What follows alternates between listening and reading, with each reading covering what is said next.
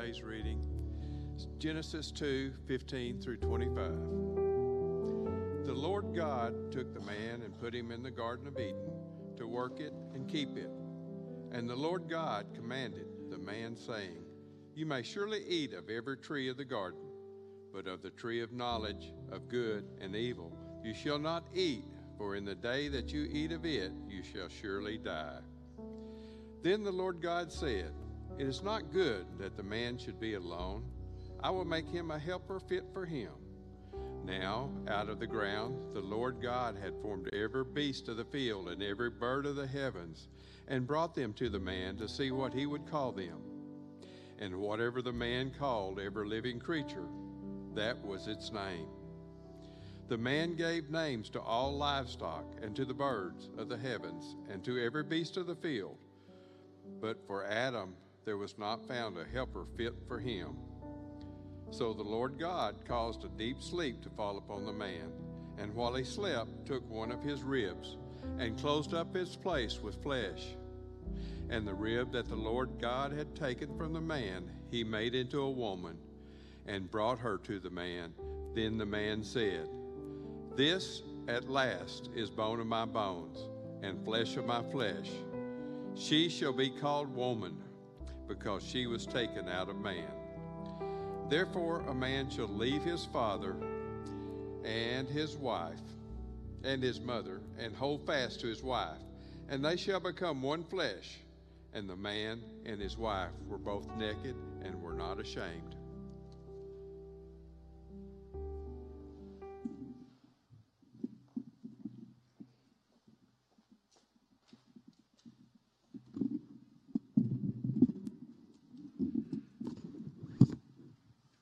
The book of Genesis is the book of beginnings. That's what Genesis means. In the beginning, God created the heavens and the earth. That means that in six literal days, God spoke day after day and created everything that is. On the sixth day, He created man. He created him from the dust of the ground and then breathed into him spirit. So that man, who is made in, in the image and likeness of God, is different from all animals, uh, all of creation. Man is the masterpiece of God's creation, for only man is made in that image and only man has an everlasting spirit. I did not say eternal. Paul, I don't recognize you with the new haircut, but that, that is Paul sitting there, right? Okay. Um, you know, there's a difference in eternality and an everlasting spirit. God is eternal. Charlotte, that means He has always existed and He will always exist. Man has not always existed. Paul has not always existed. But once his soul became, it was made at conception. Paul is an everlasting soul and everlasting spirit. That's true of every one of us. I'm not just picking on Paul. We need to understand the difference in eternal and everlasting.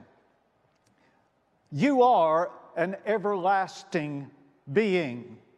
Even when your body dies and is planted in the ground from which it came, you have an everlasting breath. That is your spirit. That's what the word spirit means. God breathed that into you. God created everything. And Jackie, he, uh, that's what happens when you sit in the front row, you get your name called, right?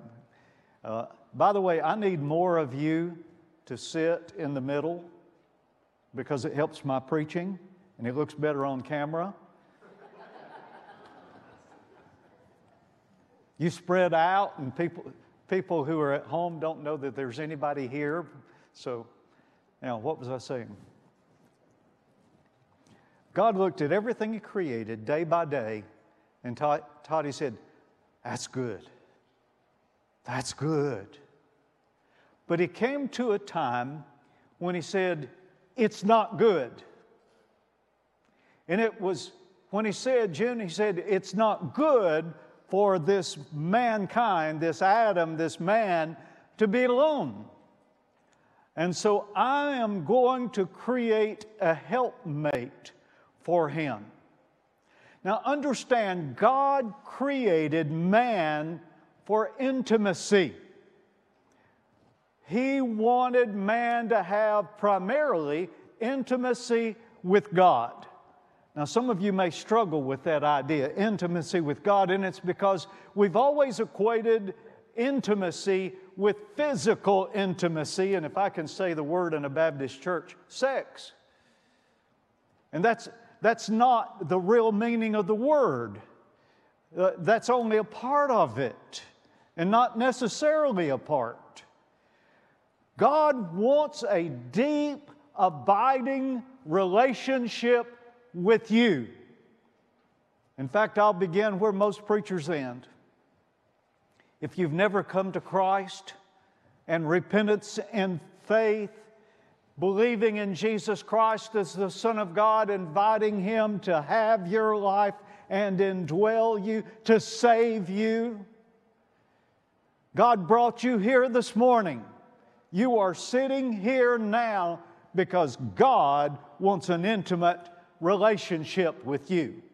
He doesn't care about your religion. He's not hung up on your past. He's not put off by your present. He wants to change you. And He wants a relationship with you, a deep, abiding relationship. Uh, if you're a church member who's backslidden, if you're a church member, you probably know what that Baptist terminology means, and the visitors who, you know, other people don't know, but you know.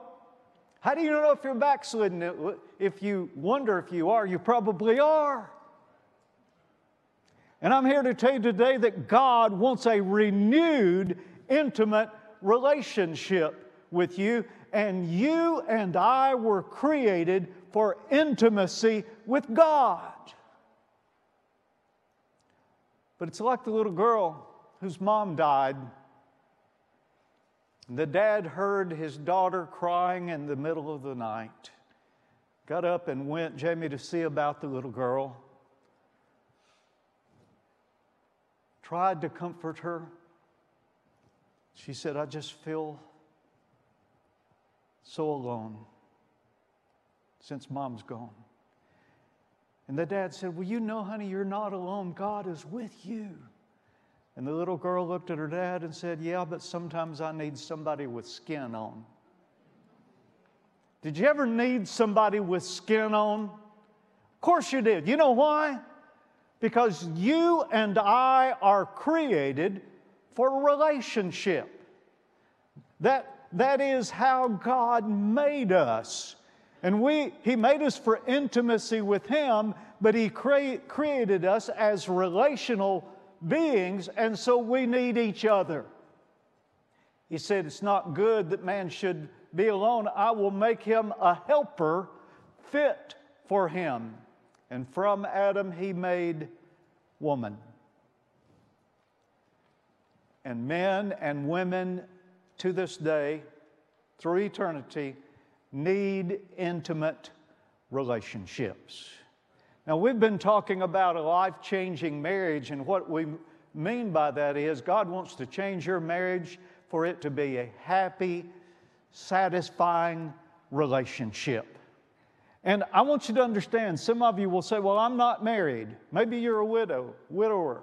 Maybe you're single. Maybe you're not old enough to be thinking about marriage yet, so don't.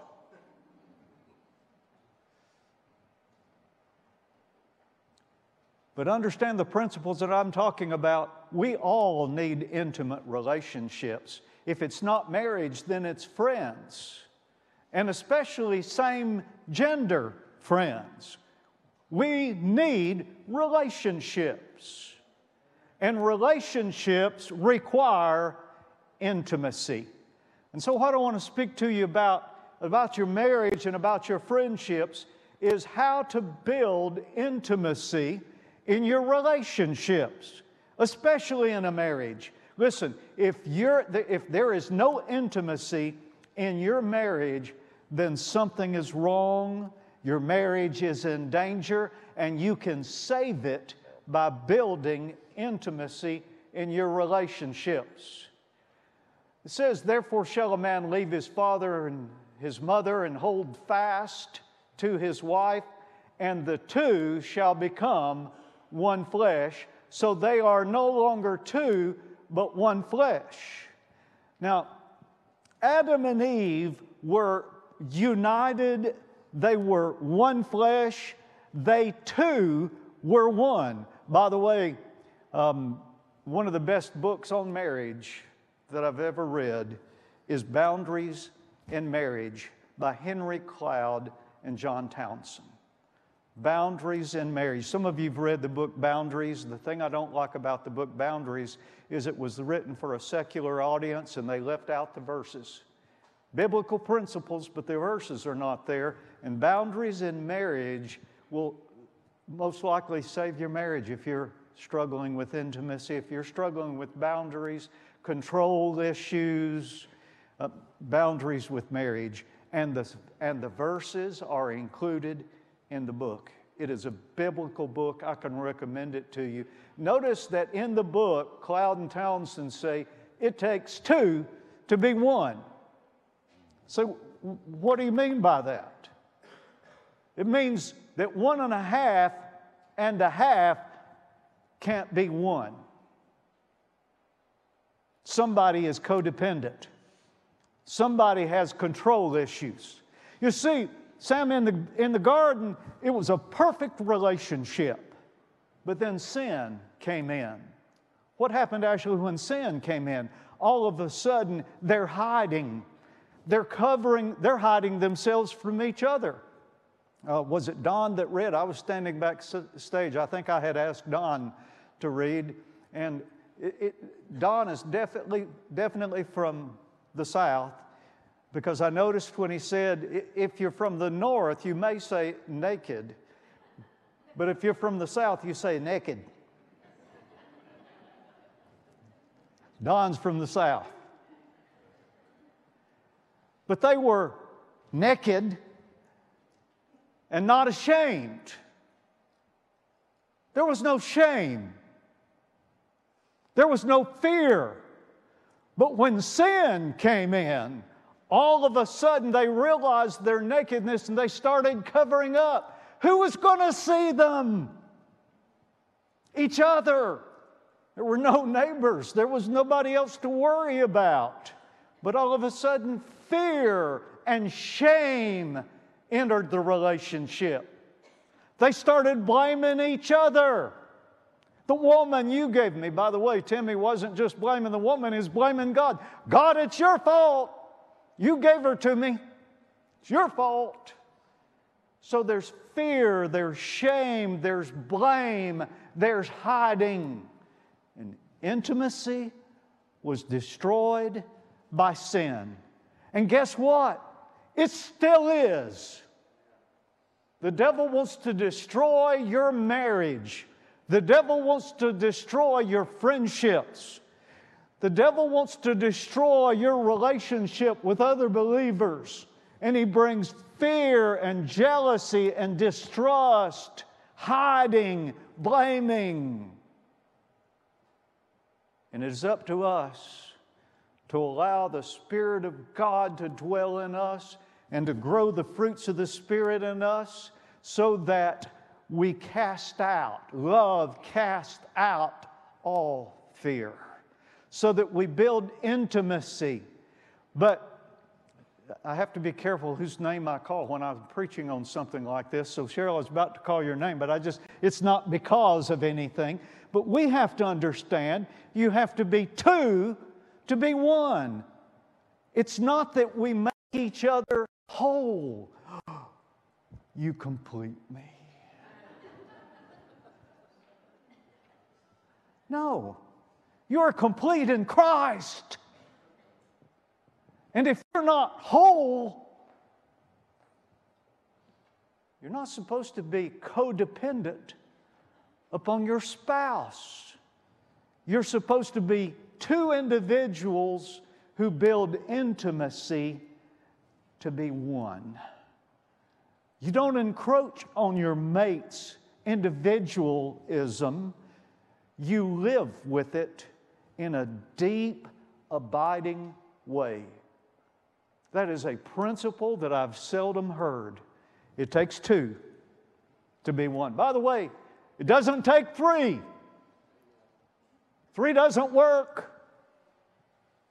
And I'm going to preach about three can't be one next Sunday evening in a sermon titled, With What Are You Filling That Hole in Your Heart?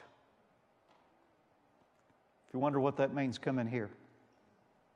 Three can't be one, it takes two to be one. That is God's plan. It says, And the man and his wife were both naked, and they were not ashamed.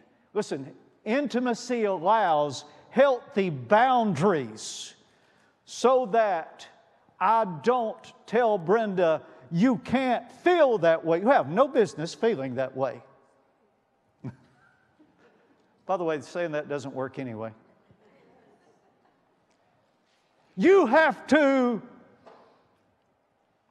controlling, demanding, violating.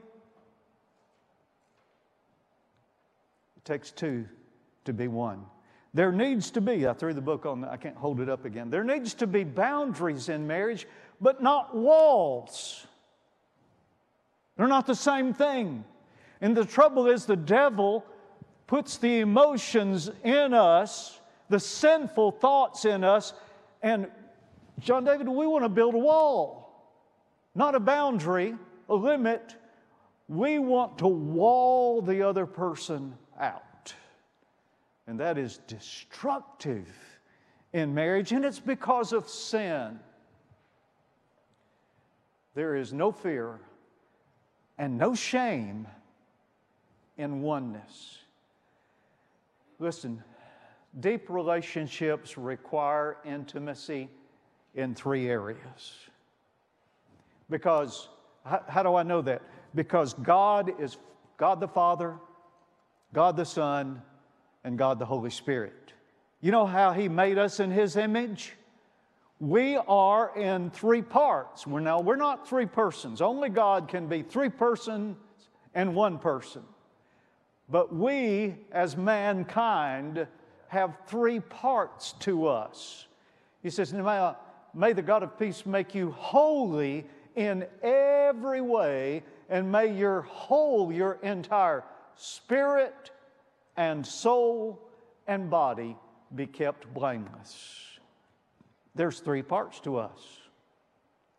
And if we are going to have real, genuine intimacy, it has to be in all of our parts spirit, soul, and body. And so I want to talk with you about being intimate in our spirit, spiritual intimacy. And realize when I talk about spirit, I'm talking about the breath. I don't, I don't know how else to describe spirit. It is, can you, can you see your breath? Well, yeah, only if the humidity is high and the temperature is low, right? You can see your breath. Otherwise, you don't see air. You don't see the air around you right now. Such is the spirit.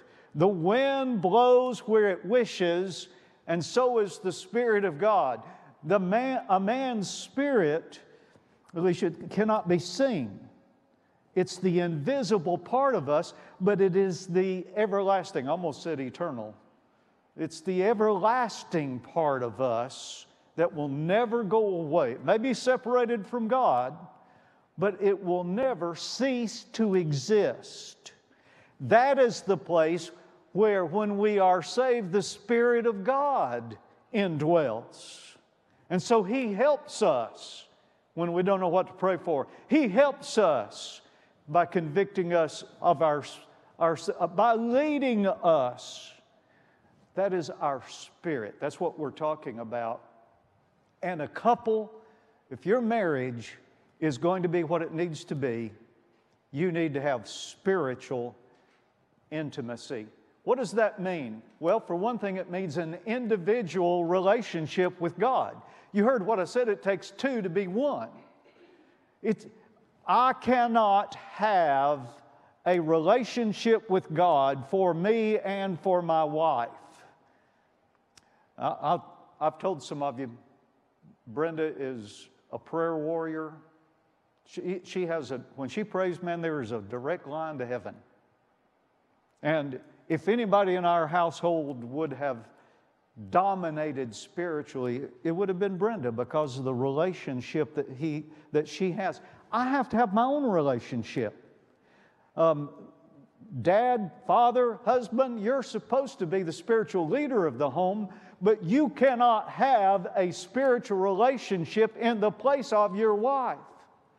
Um, I didn't draw a triangle up here, but people who t- teach about spiritual intimacy in marriage usually talk about both people having a vertical relationship with God and that your horizontal relationship, that is, your relationship with each other, husband and wife, is only strong if you each have a vertical relationship with God. That's very true. Each of you must have an individual relationship with God, or you're not going to have spiritual intimacy in your marriage. That's why Paul, by inspiration of God, commands a person who is saved not to marry someone who is unsaved. But he also says if you're in that situation, don't leave them because you might lead to their saving. If there's a spouse in here who's not saved and your husband, your wife, your spouse is, you need to come to Christ. The best thing that could happen to your marriage could happen right here, right now, before we even get to the end of the sermon. You just admit that you need to be saved and believe in Jesus to do it. Believe He is who He says He is. He will do what He says He will do, and call on Him in faith. That may be the very thing that saves your marriage. And I will tell you if you are in a marriage where one of you is not a Christian, or if both of you are not a Christian, not saved, your marriage will never have spiritual intimacy. You must have an individual relationship with God. You must have a shared, a shared spiritual relationship. I don't know, we, we were talking about how we do devotions. And both Todd and I agreed that in our homes, our wives have their own devotions and we have our own. And somewhere along the way, we share during that morning or in the days to come, we share what we have, what God's spoken to our hearts. And, and I said, there have been times that Brenda and I would look up from our Bible reading and we didn't, we were not studying the same thing, we were not on the same schedule, but I would say to her, or she would say to me, I've got something I've just got to share with you. She says sometimes, Can I interrupt you? I got to share this. Yes. That builds spiritual relationship. Share what God's doing in your life. And that might even be, you have to say, I'm backslidden. I, I feel cold. I, my relationship with God is not what it used to be. That, remember, no shame, no hiding, transparency.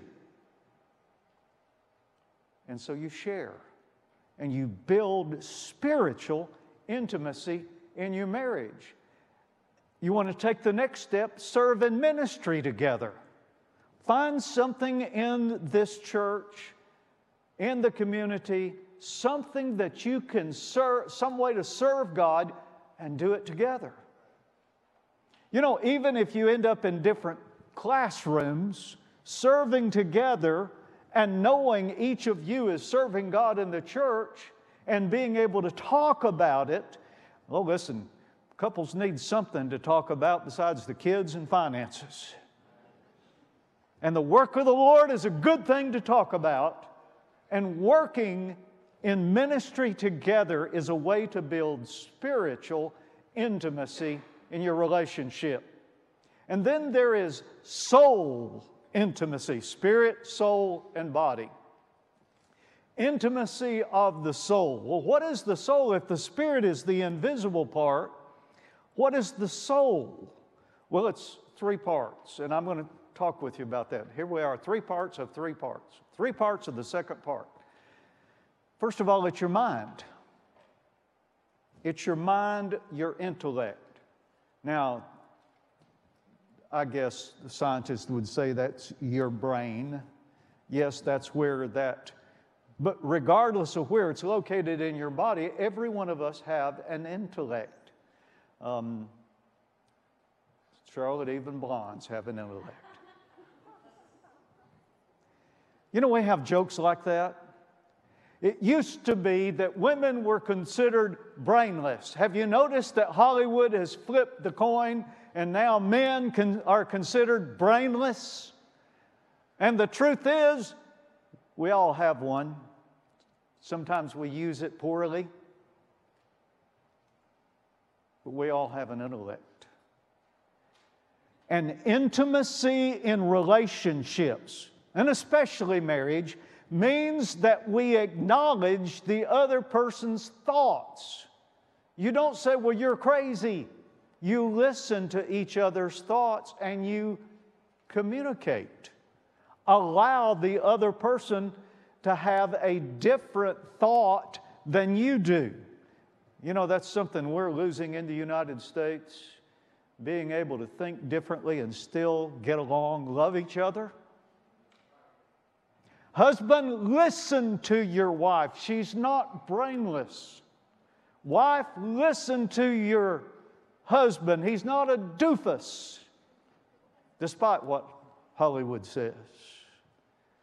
And that intellectual discussion needs to happen in your marriage, and if it is not happening, you're missing intimacy.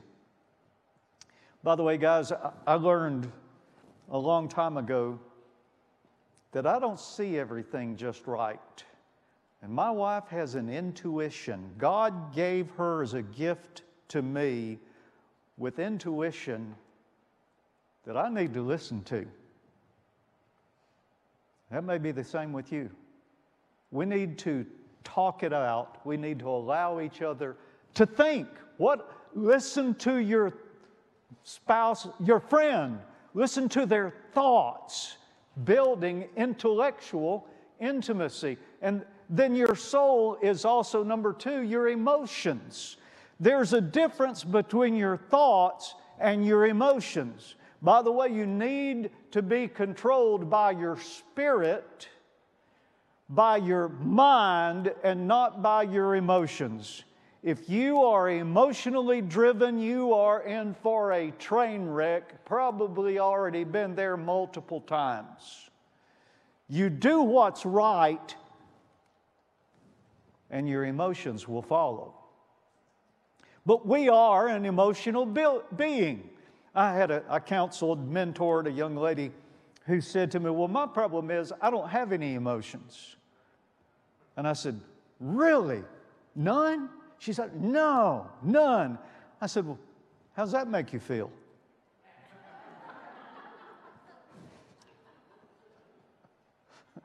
she discovered she had emotions. she may not be as emotional as some women and some men are, but everybody has emotions. And you need to allow your spouse to share their emotions. Now, generally, women don't have any trouble with that. I've met some men who have the gift of sharing their emotions, and it's hard to handle them. There needs to be a limit to that, and I've said in this service before that women, your husband can only, uh, can only handle a certain number of words, and you need a girlfriend, lady. You need a girlfriend on whom you can unload so that when you get home to your husband, you can give him the short version. And every man said, And men, you need to learn emotional language and communication. And all the women said, You need to be able to say, when that happens, I feel threatened. You need to be able to be honest with your wife and say, I'm afraid because I'm afraid my, I'm going to lose my job. I'm afraid. I, I get angry too quickly. Pray for me that I'll be able to control my anger. Own your emotions and communicate your feelings, and you will build a depth, emotional intimacy in your marriage. Then, number three, your soul also includes what we call your volition. That just, Michael, that just means choosing. Because we're made in the image and likeness of God, He gives us the ability to make choices. And in our marriage, we need volitional intimacy, that one does not totally run roughshod over the other, but we make decisions together. We discuss things. We talk over the positives and the negatives and we don't do something until we are both, for the most part, 80% at least on the same page. Sometimes husbands and wives, Kelly, never get more than 80% on the same page. God made us different, and it takes two to be one, but somewhere along the way, you have to make a decision. But there needs to be intimacy in that process of decision making.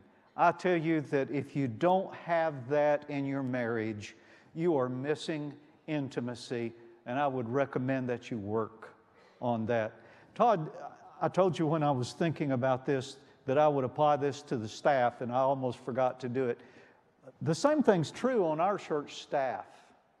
In all these ways we're talking about, intellectually, emotionally, volitionally, we work on those spiritual intimacy, we work on. So it's not just marriage, Larry, it's, it's our relationships with other people. But then we get to the physical intimacy, and there are some severe boundaries when it comes to physical intimacy. Now, when I said intimacy, most thought immediately about sex. And there, that is an important part of what happened in the Garden of Eden.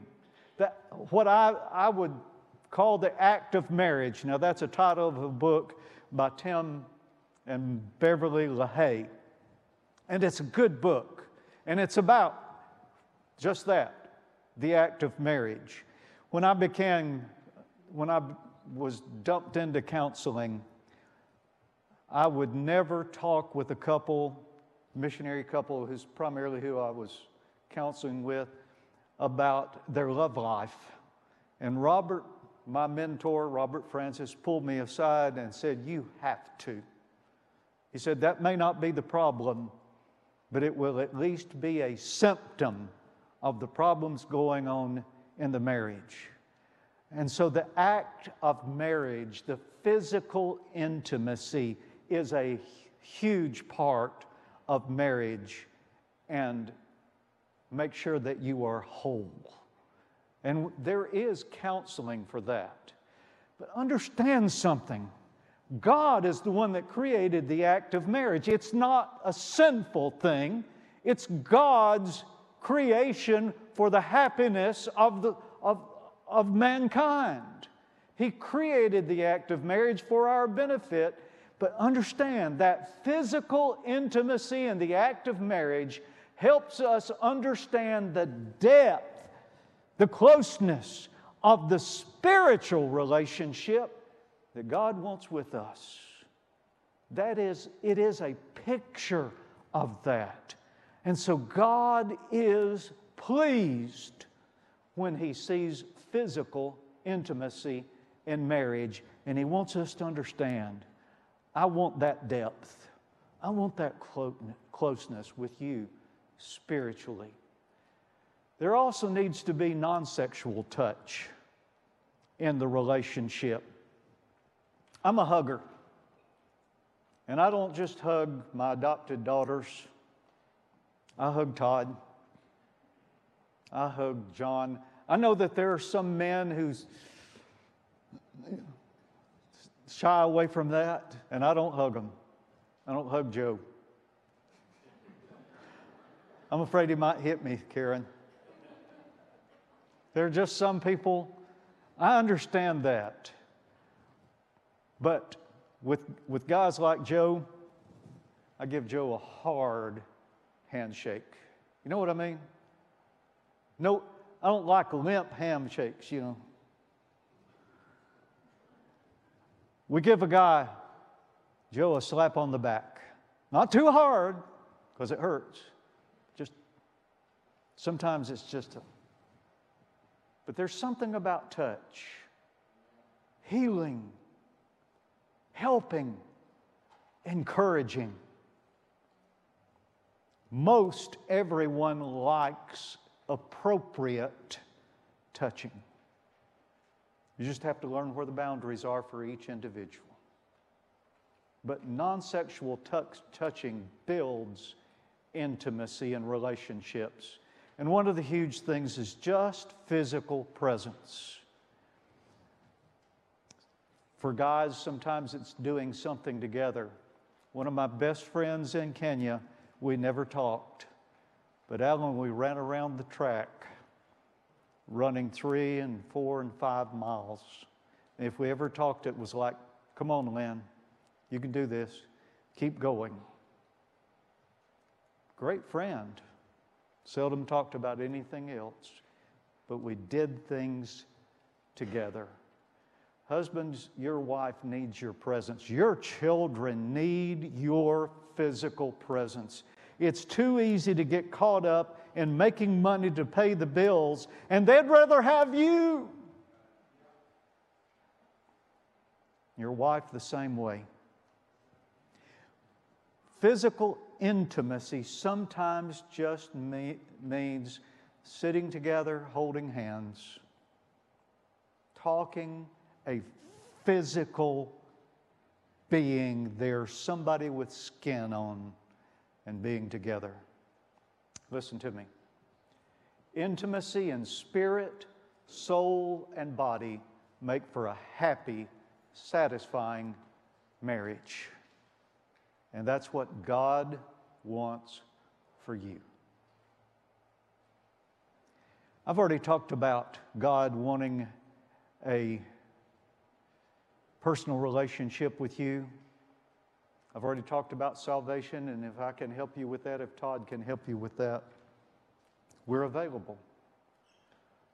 But I want to challenge you. Would you just take that worship God and under those three things spirit, soul, and body? Come on, pull it out, get your pen.